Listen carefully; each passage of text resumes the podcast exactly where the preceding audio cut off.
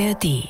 Ranghohe Bundeswehroffiziere beraten ausführlich über den Krieg in der Ukraine. Sie diskutieren auch, wie der deutsche Marschflugkörper Taurus dort zum Einsatz kommen könnte.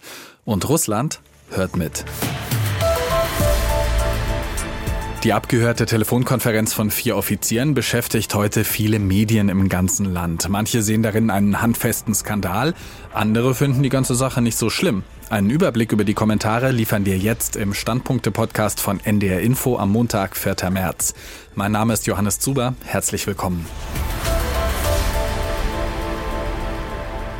Fangen wir an mit der Frage, wie die vertrauliche Besprechung überhaupt abgehört werden konnte. Das Göttinger Tagblatt schreibt auf seiner Online-Meinungsseite, das sei kaum nachvollziehbar. Schließlich sollte man annehmen, dass derlei Beratungen in abhörsicheren Räumen stattfinden, nicht jedoch über ungesicherte Leitungen. Dies wirft Fragen nach der Professionalität und dem Verantwortungsbewusstsein der Verantwortlichen auf.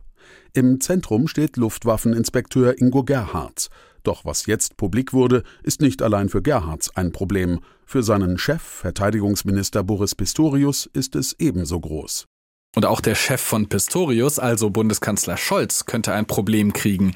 Das schreibt zumindest die Stuttgarter Zeitung, denn die Generäle würden Scholz in dem Gespräch deutlich widersprechen. Scholz möchte den Taurus nicht liefern, weil dies angeblich erfordern würde, dass deutsche Soldaten an der Zielprogrammierung beteiligt sind. Die Offiziere sagen, dass mit einer entsprechenden Ausbildung auch ukrainische Soldaten innerhalb von Monaten in der Lage wären, die Waffe allein zu beherrschen. Es ist nachvollziehbar, wenn sich ein Regierungschef nicht in die Karten schauen lassen will. Doch es war Scholz selbst, der die Argumente in die Debatte einbrachte, und die sind nachweislich falsch. Die Berliner Zeitung sieht das anders. Sie schreibt auf ihrer Online-Seite, das eigentlich Brisante an dem Gespräch der Generäle ist, wie sehr westliche Experten eben doch in den Krieg verwickelt sind. Nun weiß die Welt endgültig, dass britische Waffentechniker hinter der Front zum Einsatz kommen. Zielbestimmung, Zielerkennung, Zieleinstellung und Zielführung sind ohne das Herrschaftswissen der westlichen Militärs nicht machbar oder erst nach langen Monaten der Ausbildung ukrainischer Spezialisten. Wenn die deutsche Politik im Fall einer Lieferung rasche Taurus-Erfolge will, sagen wir binnen zweier Wochen, kommt sie am Einsatz der deutschen Militärs nicht vorbei. Der ganze Abhörskandal ist überhaupt nicht so schlimm, schreibt der Tagesspiegel. Es seien ja keine geheimen Pläne geschmiedet worden und auch die Berliner Morgenpost fragt, was an den abgehörten Gesprächen skandalös sein soll. Eigentlich nicht viel, außer dem Umstand, dass führende Vertreter der Bundeswehr offenbar nicht in der Lage sind, sich bei heiklen Besprechungen geschützter Kommunikationsmittel zu bedienen. Skandalös ist hingegen nicht, dass die Führung der Bundeswehr Einsatzszenarien für Taurus in der Ukraine durchspielt. Das Land hat dieses Waffensystem von Deutschland erbeten. Es ist die Aufgabe der hiesigen Streitkräfte, die Bundesregierung mit allen nötigen Informationen zu versorgen. Ganz ähnlich sieht es die Welt. Dass Putin derart mit dem Vorfall angibt, spricht nicht für die tatsächliche Fallhöhe des Leaks, sondern dagegen.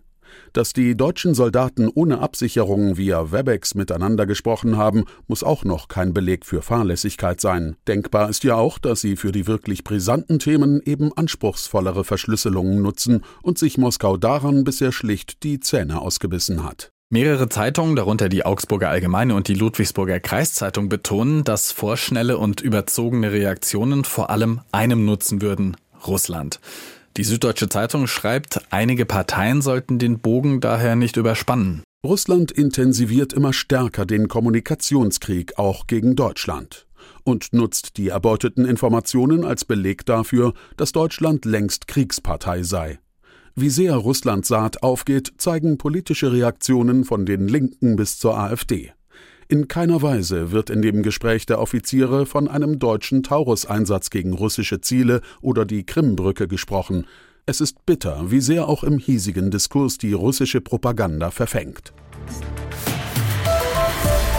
Das waren die Standpunkte für heute. Eine neue Folge gibt's morgen wieder. Einen schönen Tag wünscht Johannes Zuber.